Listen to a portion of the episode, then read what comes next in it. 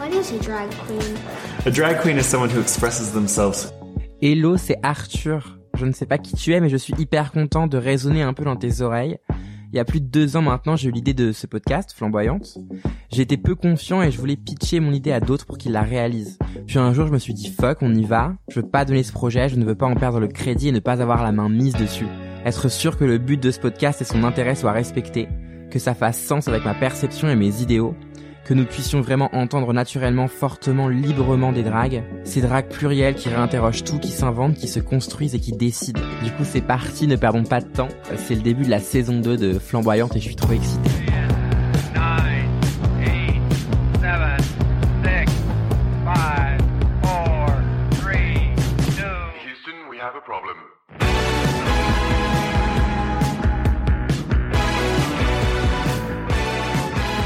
On est trop On est trop On est déjà 300 Cessez donc Cessez donc Je demanderai aux gens, euh, celles qui en font déjà, de quitter le drag. De cesser l'activité drag queenesque. Non, stop Ouais, j'ai envie... Bah, non, stop C'est bien, ça.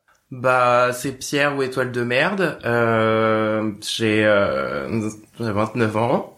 Et euh, je fais du drag depuis euh, 3 ans, je crois. Deux ans, trois ans. Même pas, en fait, non, je fais pas du drag depuis trois ans. Ah c'est pas grave.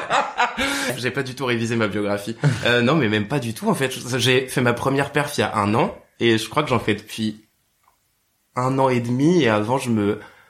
Pendant peut-être six mois, un an, du coup, je, je me maquillais et j'ai dû commencer à, à m'habiller pour clubber et faire la fiesta, quoi. Mais euh, du drag, je- en fait, je crois que ça fait un an et demi. Et à partir de quel moment, en fait, tu, tu, te, tu définis que ce que tu fais, c'est du drag? Hum.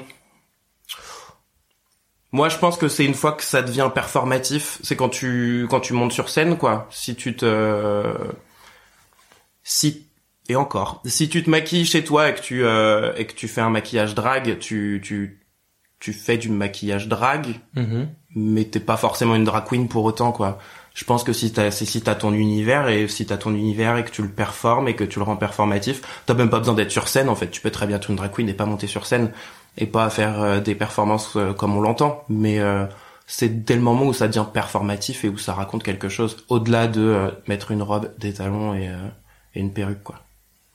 À l'époque, c'était c'était la poutre, la lobby notamment qui font partie du qui font partie du dépotoir duquel je fais partie maintenant avec Klaus et tous les autres. Et euh, et c'est vraiment ben c'est par hasard quoi. Je suis juste tombé dedans. J'ai découvert euh, j'ai découvert le clubbing, le milieu queer. Euh, j'avais une moi je j'ai j'allais en club mais euh, quelques années avant mais c'était pas du tout la- les mêmes les mêmes lieux où j'allais et euh, et je suis vraiment tombé dedans par hasard quoi et du coup à toutes les voir toutes les voir en drague et tout au bout d'un moment bah j'ai j'ai mis une jupe, après j'ai mis un peu de maquillage, euh, j'ai demandé euh, à la lobby de me maquiller, euh, et voilà, de fil en aiguille, étoile de merde. On, est un groupe d'amis, on a beaucoup de mal à, à avoir le lien social, le, Ouais. le fait de communiquer euh, et la bienveillance entre nous, ce qui fait que nous, notre bienveillance, elle se traduit souvent par le fait de s'auto-dénigrer. Donc euh, moi, je suis souvent une grosse merde dans la vie en général. Je sais pas du tout ce que je veux faire de ma vie, de mon corps, de mes choix, de j'en sais rien. Euh, ce qui fait qu'à force de de me dire que je suis une grosse merde, je me suis dit mais pourquoi pas étoile de merde? Après tout. oui, c'est ça. J'étais bien content de mon jeu de mots, j'étais toute fière, euh, j'étais j'étais en, en quête de mon nom et de mon identité de drag queen. Et un jour, un soir, je crois que c'était en club, je devais être complètement bourré, et je dis à Klaus, et étoile de merde, et il a hurlé, et il m'a dit, ça pourra jamais être autre chose qu'étoile de merde. Il me dit, ça va trop bien. Et j'ai dit, banco, ce sera étoile de merde. Et c'est intéressant parce que du coup, euh, tu parles de l'idée de de de ce nom-là pour se dénigrer. Et moi, je m'étais fait la réflexion que c'était aussi peut-être pour se réapproprier quelque chose euh, qui ne rentre pas forcément dans la norme et tout, Ah bah que ce soit du beau, de l'élégance, de la bienséance et tout. Et euh, même quand on réfléchit au nom le dépotoir, en fait, c'est un collectif où on retrouve aussi euh, donc euh, la poudre éclose comme on l'a dit. Et euh, et il y a aussi cette cette idée de se réapproprier des codes de base négatives. on s'est jamais, je pense qu'on s'est toutes euh, jamais senti vraiment à notre place. On se sent pas à notre place dans dans la vie, quoi. Je pense dans la société. et on avait juste envie de leur traduire et ouais étoile de merde c'est né d'une blague mais qui venait pas de nulle part c'est tout comme le dépotoir quoi c'est qu'on est des euh, bah on n'est pas on n'est pas à notre place on se sent pas à notre place on se réapproprie ça et euh, on le clame haut et fort quoi. Pour toi, c'est comme un outil de pouvoir, le drag? ouais ah ouais oui. Moi je... mais moi je me sens super fierce quand j'ai fini mon make-up je me sens trop euh, en ce moment euh, je ah mais je possède tout quoi. Après je mets mes habits et je suis ridicule. Et mais mon, ah, mon maquillage eh, je, je me suis un peu améliorée et tout. Je me euh, je suis un peu prétentieuse quand même mais je, je kiffe bien ce que je fais en ce moment sur mon visage. Je me fais oh, oh, là là mais je suis euh, fatale quoi. Après je mets mes habits j'ai- je me prends 30 ans dans la gueule mais mais je me sens encore plus fierce. Mais je sais pas moi quand je me quand je me quand je m'habille quand je quand je termine bon je me je me sens fierce mais euh, je finis mon make-up et tout. Moi généralement je suis fatigué parce que j'ai mis longtemps et euh, je me je me prends euh, 15 minutes 20 minutes. Je suis un peu fatigué mais très vite euh, je sais pas. Je saurais pas dire ce qui fait que je me sens euh, empowered euh, quand je Mhm. suis euh, quand je suis en drague. Je pense que c'est euh, tout le personnage qui euh, que j'ai créé qui est genre complètement moi. Au début je voulais je, je voulais peut-être un peu créer quelque chose créer comme un personnage différent euh, je sais pas un truc à jouer et tout. Et en fait très rapidement j'ai compris que j'avais rien à jouer et juste euh, être moi-même en étoile de merde ça a créé un personnage différent même si bah au final c'est quand même moi euh, c'est quand même moi derrière quoi. Tu te sens plus, euh, tu te sens plus fort en tant qu'étoile de merde que en, en tant que Pierre ou Pas ouais. spécialement? ah bah ouais. Étoile Ouais. c'est une lionne Mais je suis une lionne du coup. Oh non je suis une lionne hein. Moi dans tous les cas je suis une lionne. Pierre et étoile euh, toutes les deux des lionnes quoi. Tu as dit que tu que tu tu pensais euh, à devoir incarner quelque chose ou euh, inventer un personnage et que c'était pas spécialement le cas finalement. C'était juste euh, toi mais euh, dédoublé ou euh, quelque chose comme ça et c'est intéressant parce que du coup euh, moi j'avais pas du tout la même perception de- d'étoile de merde. C'est quoi ta perception? Bah en fait quand j'ai vu euh, quand j'ai vu euh, alors on en parlait un peu avant l'enregistrement euh, étoile de merde a ouvert euh, une conférence pour le monde euh, et en fait j'ai vu ta performance et j'ai trouvé qu'il y avait euh, justement ce côté personnage qui était plus présent que ces certaines dragues.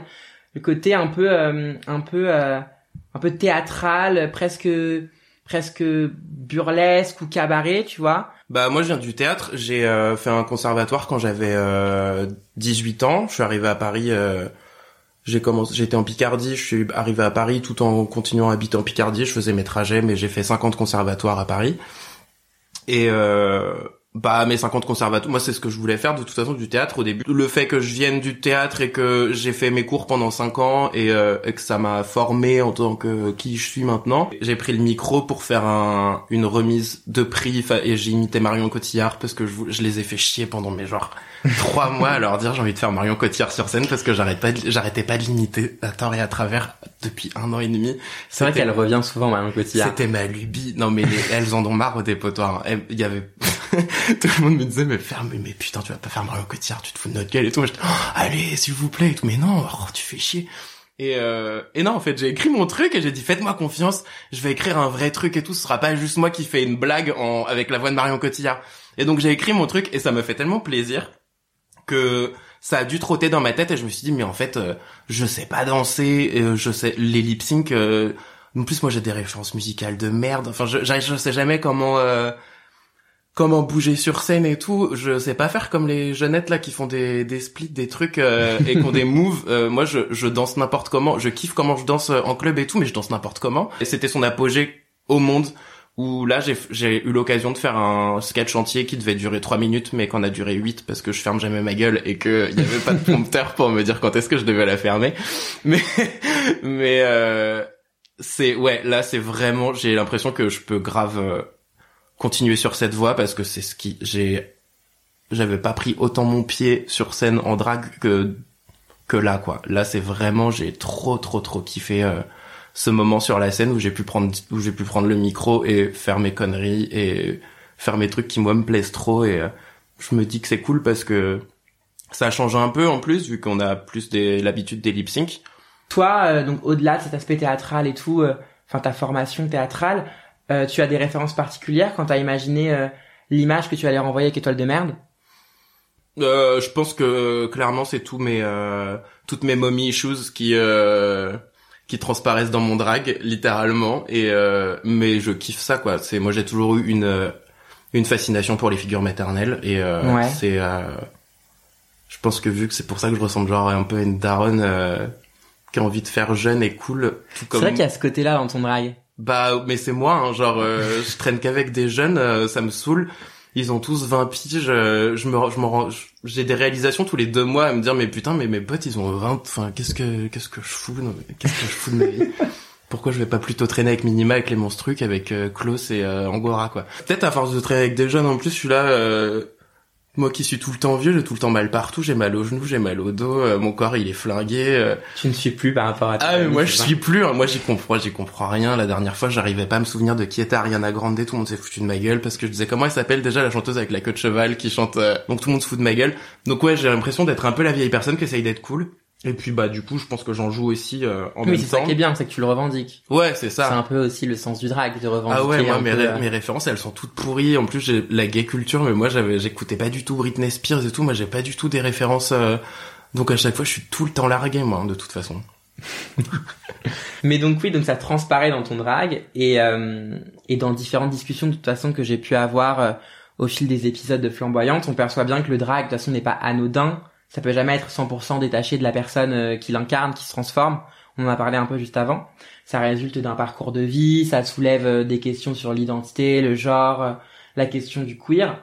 Est-ce que tu pourrais me donner un peu ta perception là-dessus? Sur quoi? Tu- il y avait beaucoup de mots Oui, c'est vrai qu'il y avait beaucoup de mots.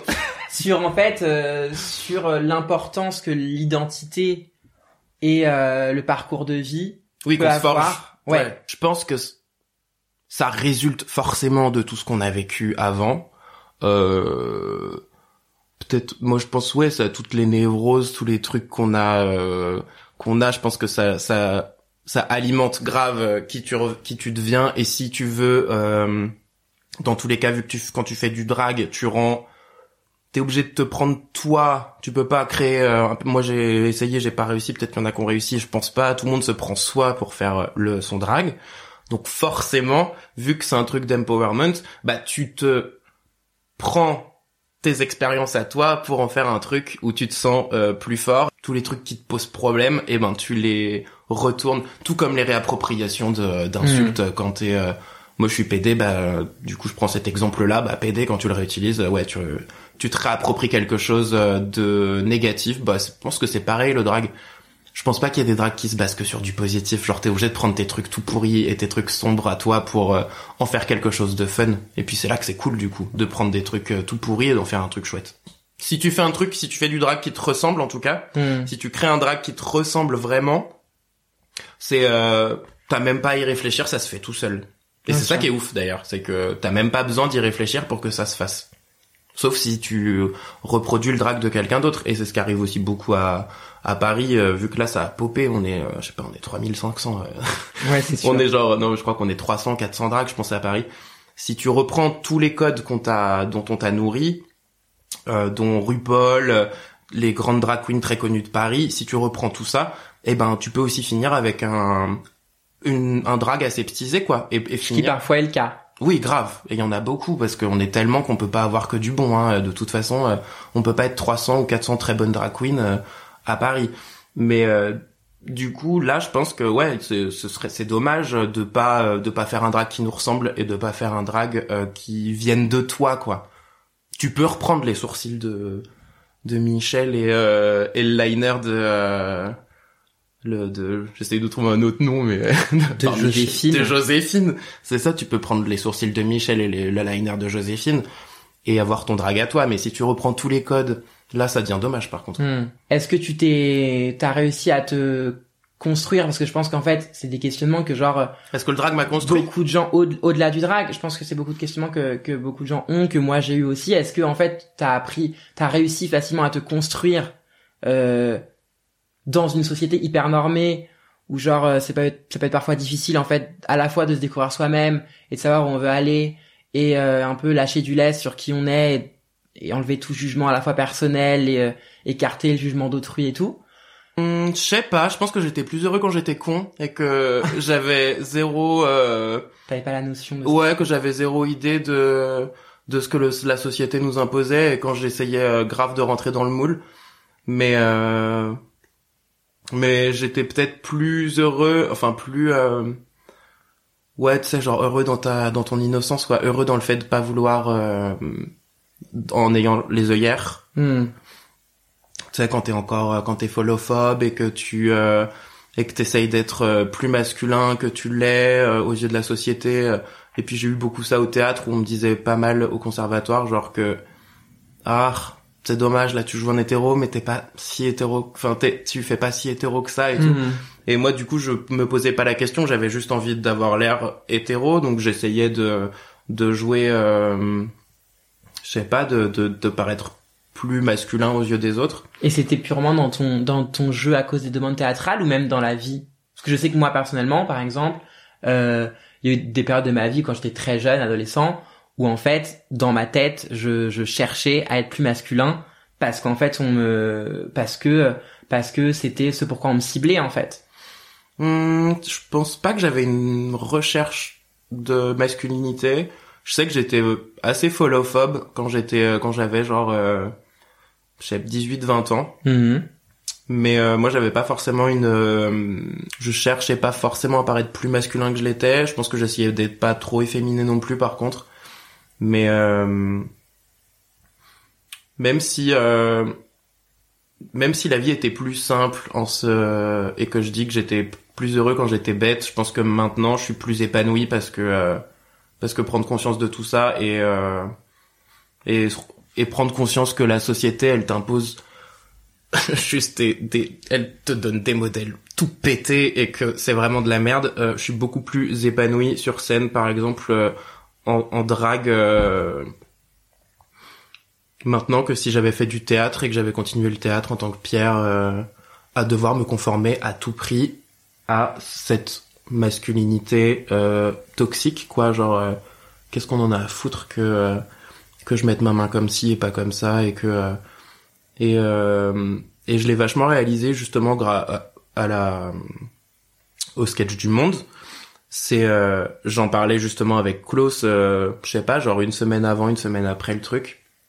Et je lui racontais tout ça ce truc du conservatoire de euh, c'est dommage. Là t'es euh, là tu joues en hétéro tu joues une scène avec une femme et t'es pas très t'es pas très viril quoi. Il faudrait que tu la genre la fille elle est plus virile que toi quoi donc faudrait que tu travailles dessus et tout. Et puis à côté on n'arrêtait pas de me dire mais pourquoi tu sors pas de ta coquille? Pourquoi t'es pourquoi tu veux pas euh, genre éclore sur scène? Ouais c'est ça on te Mhm. demande d'être toi-même sur scène et de te livrer et de te mettre à nu. Et tu te mets à nu face à des gens euh, qui sont euh, qui le pire c'est qu'ils sont bienveillants. Moi j'avais une prof hyper bienveillante mais elle me disait quand même euh, elle me disait quand même que j'étais pas assez euh, pas assez viril pour certains rôles. Et il y a tout tout ce truc qui bah t'es dans une tourmente quoi t'es là mais je peux pas me mettre à nu si je me mets à nu les gens m'aiment plus parce que enfin les gens m'aiment pas sur scène il faut que je joue le rôle d'un hétéro pour euh, Hmm. Mais d'ailleurs, c'est un gros paradoxe. On te demande de- d'être plus viril parce qu'en fait, tu dois représenter donc typiquement un homme dans une scène, alors que finalement, euh, à l'inverse, au théâtre, en fait, c'est le moment où tu pourrais potentiellement euh, définir euh, une nouvelle masculinité ou définir à quoi peut ressembler un homme bah de grave façon différente. Et bah résultat, j'étais beaucoup plus épanoui en drague avec mon micro à la main parce que euh, et c'est ce que je disais du coup Klaus, Klaus me dit bah tu vois tout ce que t'as fait sur euh, je te regardais et lui qui me connaît euh, de A à Z euh, il me dit je- j'ai bien vu ce que tu faisais et c'est bah c'est toi qu'on voyait sur euh, sur scène au micro et tout ce que tu faisais là il dit je suis persuadé que c'était tout ce qu'on te reprochait et que toutes les manières que t'as sur cette scène eh ben c'est ça marche quoi. Il Mhm. dit là on te voit et ça et ça marche parce que on s'en fout en fait de euh, de ces trucs là et et ouais ça m'a fait un déclic. J'ai fait bah ouais effectivement tout ce que j'ai fait sur scène j'en avais rien à foutre. J'étais dans j'étais en drague. J'ai mon corps je me disais pas il faut que je bouge comme il faut que je bouge comme ci il faut que je bouge comme ça. Je bougeais comme je bougeais je parlais comme je parlais et euh, et ça a marché. Et euh, et résultat euh, ça m'a fait repenser à tout ça en me disant ah ouais c'est marrant à l'époque on me disait euh, ah il faudrait que tu sois un peu plus masculin pour cette scène quand même ça demande euh, un peu de poigne un peu de virilité bah fuck euh, moi je suis dans je me déconstruis depuis un an, je sais pas, un an, un an et demi. Mais je sais, j'ai pas un événement qui m'a fait réaliser. Euh, je pense que tu t'en rends compte une fois que c'est fait. Euh, c'est que tu regardes derrière toi et tu Mm. ah c'est marrant tiens. Euh, quand je fais une perf, je me questionne beaucoup. J'ai juste envie que mes perfs soient euh, irréprochables et que ça inclut tout le monde et que je tape pas sur une minorité juste parce que c'est marrant et je sais que ça fera rire les gens. Moi, vu que je parle du fait de rire parce que c'est, euh, je, suis- je suis une comédie queen, donc euh, Mhm. je vais plutôt faire des trucs marrants. Je me dis toujours, j'ai envie d'écrire quelque chose qui fera rire, sans se foutre de la gueule de euh, d'une euh, une minorité racisée, euh, d'une minorité euh, sexuelle, de n'importe quoi, de Mais c'est déjà là que c'est important et, Ouais. et que ça dit quelque chose de toi et de ce que le drag représente et Bah ce oui. que ça véhicule. c'est que c'est qu'on on a quand même envie d'être un espace safe et inclusif et euh, et ça ça se travaille tous les jours après je vais je, je prends peu la parole sur euh, sur des sujets moi je suis vraiment euh, je suis vraiment le dernier des concernés parce que euh, je suis cis euh, cis gay blanc donc euh, bon bah voilà sur la sur le fait d'être PD je peux parler mais c'est tout quoi je je subis zéro oppression outre ça donc c'est un peu euh, je suis quand même ultra privilégié j'ai toujours du mal à prendre la parole sur euh, des sujets qui me concernent pas. J'essaye d'écouter un maximum. Euh, J'essaie d'éviter de d'être de vouloir faire le white savior et de de prendre la parole sur des trucs juste qui me Mhm. concernent pas. Enfin, tu vois. Si c'est dans la vraie vie, bah tu fais le maximum pour ouvrir ta gueule un maximum dès qu'il y a un truc, même si ça te concerne pas, pour euh, pour l'ouvrir et dire que ça, ça se fait pas, ça, ça se dit pas, juste ça, c'est non. Après sur les réseaux sociaux, c'est vrai que c'est compliqué parce que bah t'as tout le truc de quelle image tu veux véhiculer, tu, quel euh, à quel moment tu veux prendre la parole, euh, si tu prends euh, en plus ça doit être une question affreuse pour euh, pour toutes les euh, toutes les personnes concernées parce que si tu ouvres trop ta gueule, les gens vont dire ah ah, bah dis donc tu euh, tu tu fais que euh, tu fais que l'ouvrir et tout genre euh, t'es tu limite tu vas passer pour celle qui est trop politisée Mhm. et alors que bah ouais mais en même temps il arrive de la merde tous les jours tout le temps et Faut savoir. et tu sais il y a le truc hyper compliqué de bah mince euh, quand est-ce que je dois quand est-ce que je dois l'ouvrir et quand est-ce que je dois euh, je dois juste bah laisser couler et puis euh, Ouais, bien sûr. faire euh, Mais je trouve que c'est hyper intéressant ce que tu dis là parce que genre euh, c'est un peu euh, c'est un peu compliqué et malvenu de euh, se placer en tant que euh, effectivement alors que t'es homme blanc euh, de te placer en tant que personne déconstruite qui va prêcher la bonne parole et euh, et aussi euh, s'accaparer des luttes qui sont pas les tiennes tu vois. Et et c'est marrant que tu me dis ça parce que je conscientise ça au fur et à mesure moi aussi de ma vie où maintenant je vais être plus dans la réserve ou dans la retenue. Je vais faire attention à ce que je fais, à ce que je dis dans mes actions, laisser aussi les gens s'exprimer sans prendre leur place. ouais complètement j'ai énormément plus de privilèges que que d'oppression et euh, et j'ai le luxe de pouvoir juste euh, tourner le regard si je vois vraiment des des, des trucs problématiques et euh, c'est euh, c'est pas forcément la chose à faire mais faut en avoir sûr. conscience quoi. On nous avait proposé de faire une soirée en club, euh, donc un genre de collaboration. On rencontre la, la fille qui nous dit on partira du coup sur un thème afro-futuriste. Oula. Exactement. C'est- Il y a eu un oh waouh. En termes d'appropriation culturelle, déjà, on allait encore Ah, tomber ouf. dans bah un... ouais, on est on n'a pas de queen racisée euh, Ouais. dans, dans le dépotoir genre euh, et puis même si on avait euh, même si on avait une qui était racisée mais j'en sais rien non on, fa- on fera pas un truc Hmm. afro-futuriste quoi on est euh, on est 7 8 on est 8 meufs blanches euh, qu'est-ce que tu veux donc non non non euh, les trucs comme ça on, on refuse et on dit bah merci pour euh, merci pour cet entretien mais ça Ça ne pourra pas ça ira pour nous quoi on va pas faire ça. D'ailleurs euh, dans le drag vu qu'on a beaucoup de problèmes d'appropriation culturelle c'est genre le euh, le fléau qui euh, qui nous touche en ce moment. Euh, il y a un très bon podcast qui s'appelle euh, Kif Taras avec Rokaya Diallo et Grassley celles et ceux qui veulent se euh, qui veulent faire l'effort de se déconstruire un petit peu euh, peuvent aller écouter et là du coup c'est des concernés qui parlent et de toutes les questions euh, de personnes racisées et euh, toutes les questions de racisme et d'appropriation culturelle euh, et qui est vraiment excellent. Merci pour la reco. Bah culture un Écoutez, peu, pourquoi pas? Culturons-nous. Parce qu'on peut rire et être intelligente. Mais du coup, t'aimes, enfin, genre, t'aimes viscéralement faire rire ou c'est pas un truc, euh... Bah oui si j'aime bien ouais. Si. Moi j'ai les petites blagounettes et tout et j'en fais. Mais depuis toujours ou c'est vraiment, euh, tu l'as découvert avec ouais. étoile de merde? Oh non, ouais, depuis toujours. Ah non, je suis un, un gros lourd.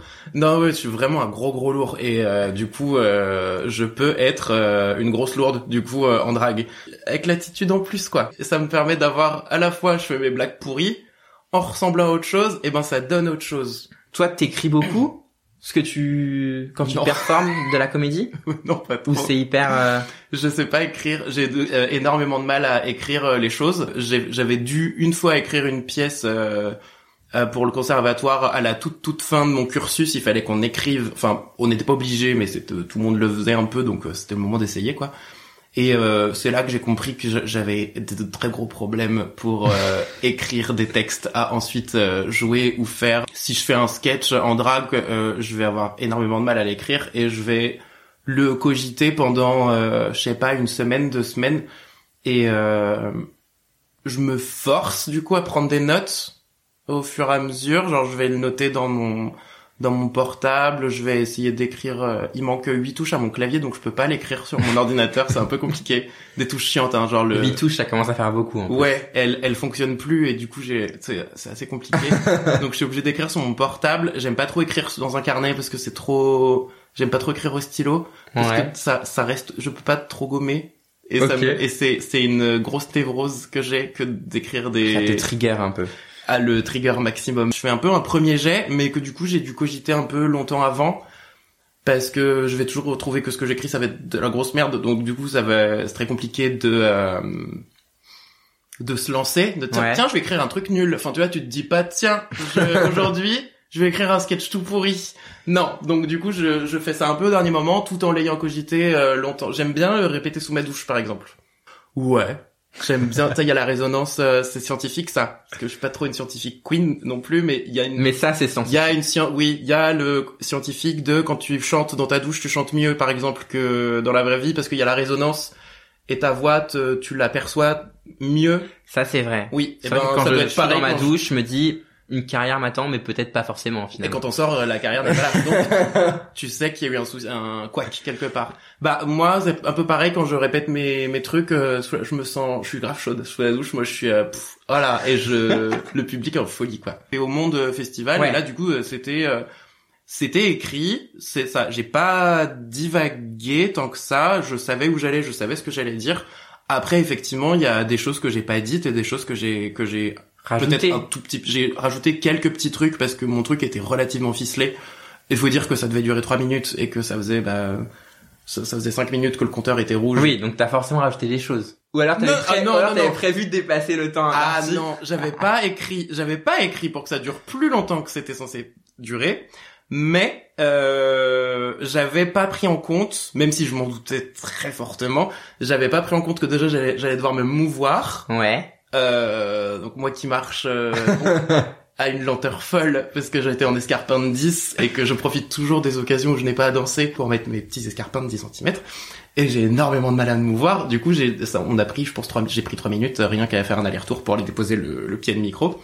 Et euh, j'avais pas pris euh, j'avais pas trop trop pensé que bah les gens ils allaient rire quoi. Ça te triple un un sketch parce que tu tu dois attendre que les rires cessent pour continuer le Mm. le truc Les gens étaient hyper réceptifs d'ailleurs. euh. Ouais, mais c'est parce qu'il y avait tout, enfin il y avait toutes les copines et j'avais super peur parce que le monde, tu- on te dit le, tu vas être au Monde Festival, au Bouffe du Nord, t'as l'impression qu'il va y avoir que des, euh, Ouais.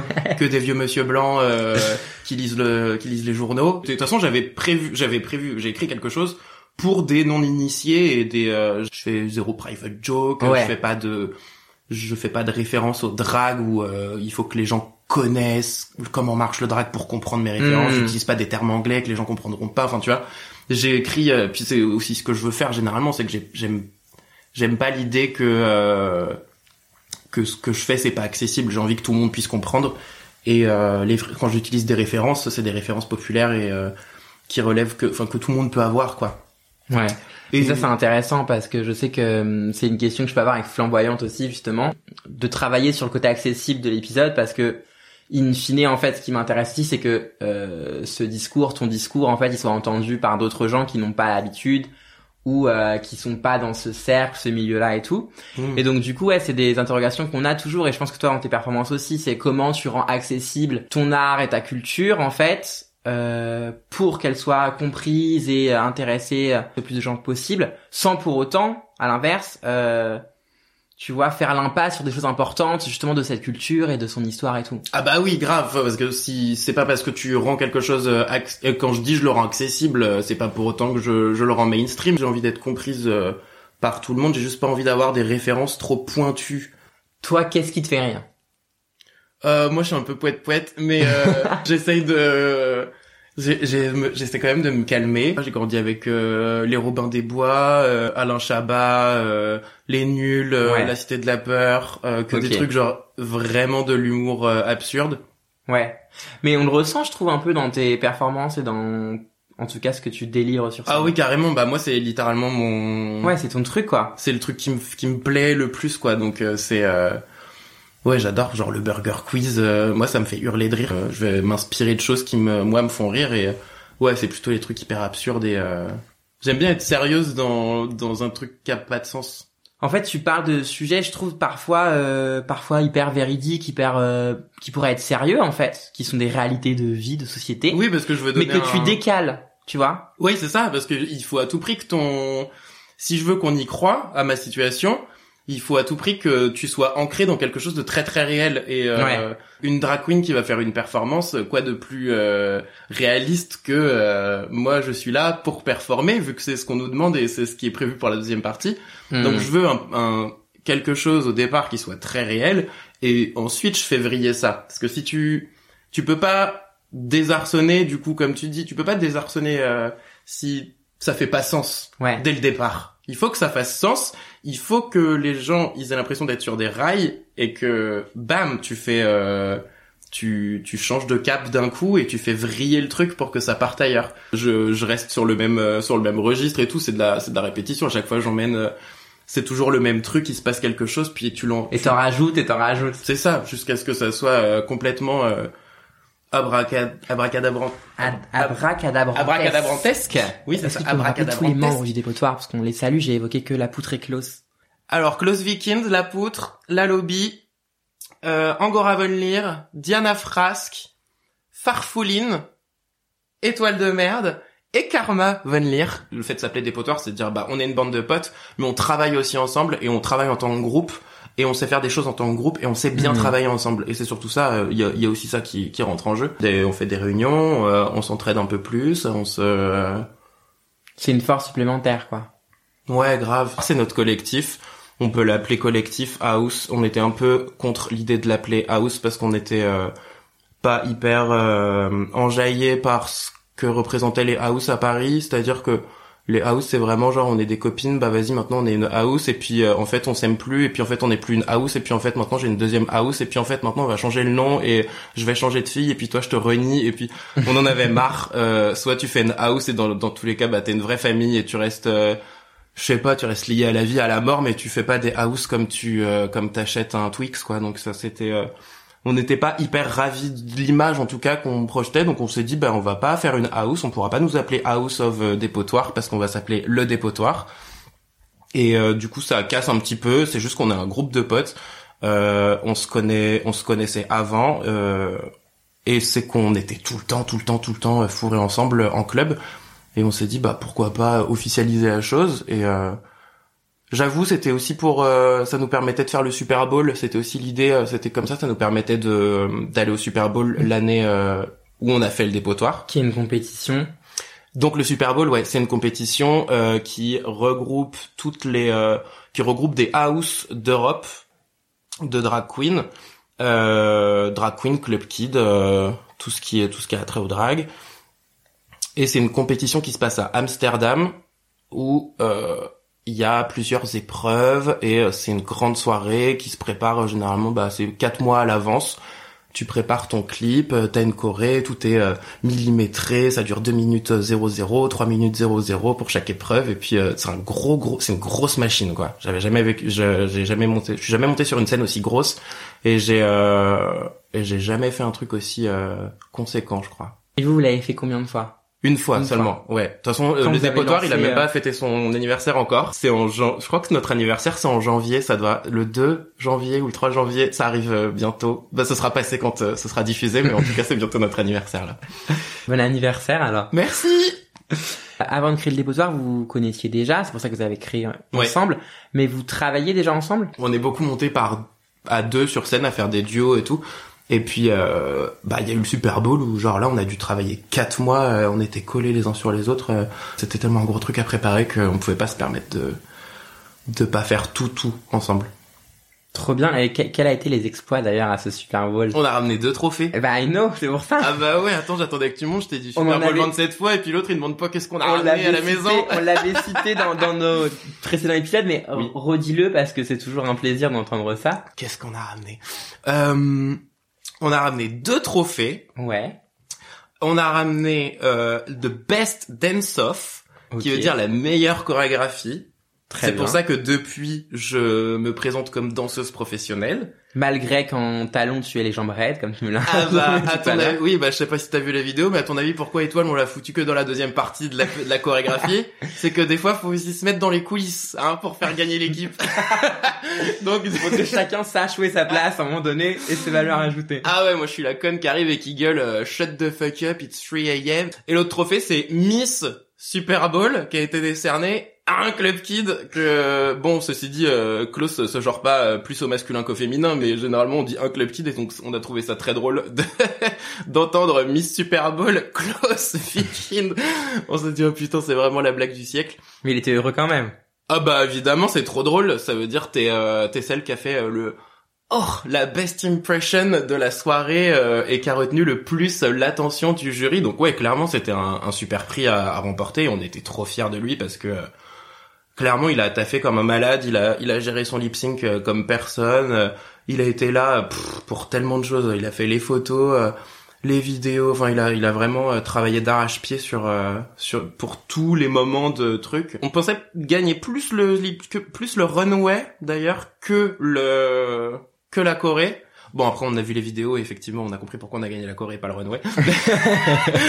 Vraiment il y avait pas mal de tenues qu'on avait fait euh, fait faire nous-mêmes qu'on avait fait nous-mêmes ou qu'on avait fait faire, mais en tout cas des trucs faits main et tout pour l'occasion, euh, se pimper un petit peu quoi, tu vois. C'est un vrai travail de, de, de, de préparation aussi, hein, faut le dire du coup. Ah bah oui, grave, ouais, c'est qu'on voulait pas mettre euh, les trucs qu'on met tous les jours et euh, on voulait des trucs un peu uniques. C'est pour ça qu'on avait, euh, que- mais quasiment tous en fait. Je crois que tout le monde avait une tenue, euh, une tenue spécialement faite euh, pour l'occasion. Et il y a des il y a des règles dans cette compétition? En Hmm. termes de de euh, on doit créer cet outfit ou alors on peut Non. non il y a pas trop de Non, non, il y a pas du tout de règle qui dit que tu dois faire tes, euh, tes trucs toi-même. C'est juste que bah on se dit runway, nous. On, euh, ouais bien sûr parisienne euh, dans l'âme, on se dit, euh, nous on a pensé défiler Chanel, quoi, tu vois, des défilés, euh, bah sauf que les gens ils nous voient de loin, quoi, donc euh, c'est vrai quand t'as des trucs avec plein de petits détails et tout, bah tu les vois pas forcément, et à côté t'avais des queens qui se ramenaient avec des trucs immenses et hyper Mhm. impressionnants et qui sont faits du coup pour faire le show pour 2000 personnes. Je pense que nous on a on a un peu occulté le fait qu'il y avait 2000 personnes qui nous voyaient de loin, quoi, et euh, on est parti sur un peut-être un truc un chouille trop petit le dépotoir va avoir bientôt son son show à lui donc est-ce que tu peux m'en parler? Mais dis donc, t'es- bien renseigné, ben n'est-ce pas? Qui, qui t'a dit? Ouais, on va avoir un show. Euh, on va faire notre. euh, ça a été euh, demandé par certains et par certaines. On s'est dit qu'on allait euh, répondre à la demande forte et puissante euh, de Paris et d'ailleurs. Et euh, ouais, notre show arrive donc le 12 février au Punk Paradise, qui est un bar entre Oberkampf et Parmentier, et euh, ça s'appelle la Non Merci. pourquoi ce nom Est-ce que je t'en pose des questions Ça s'appelle la non merci. on a le droit de savoir ce qui va s'y passer ou c'est encore surprise Euh, bah, c'est un peu surprise, ouais. On a juste envie de créer un drag show à notre sauce et euh, et qui change un petit peu euh, dans le format, mais euh, considérons ça comme un drag show. Hein. Je vais pas te dire qu'on va faire des cabrioles et qu'il y aura du trapèze, mais euh, on a envie de changer un peu, euh, de changer un petit peu quand même le, truc et de faire un truc euh, qui nous ressemble nous et euh, et pas être un show de plus. Merci d'avoir écouté Flamboyante, c'était Arthur. J'espère que l'épisode vous a plu. N'hésitez pas à venir m'en parler sur les réseaux sociaux. On a tous les réseaux flamboyantes, on est on fire. Je t'embrasse, je te dis à très très vite puisque nous sommes diffusés un jeudi sur deux. Et mauvaise tête à la prod, of course, vraiment le sang.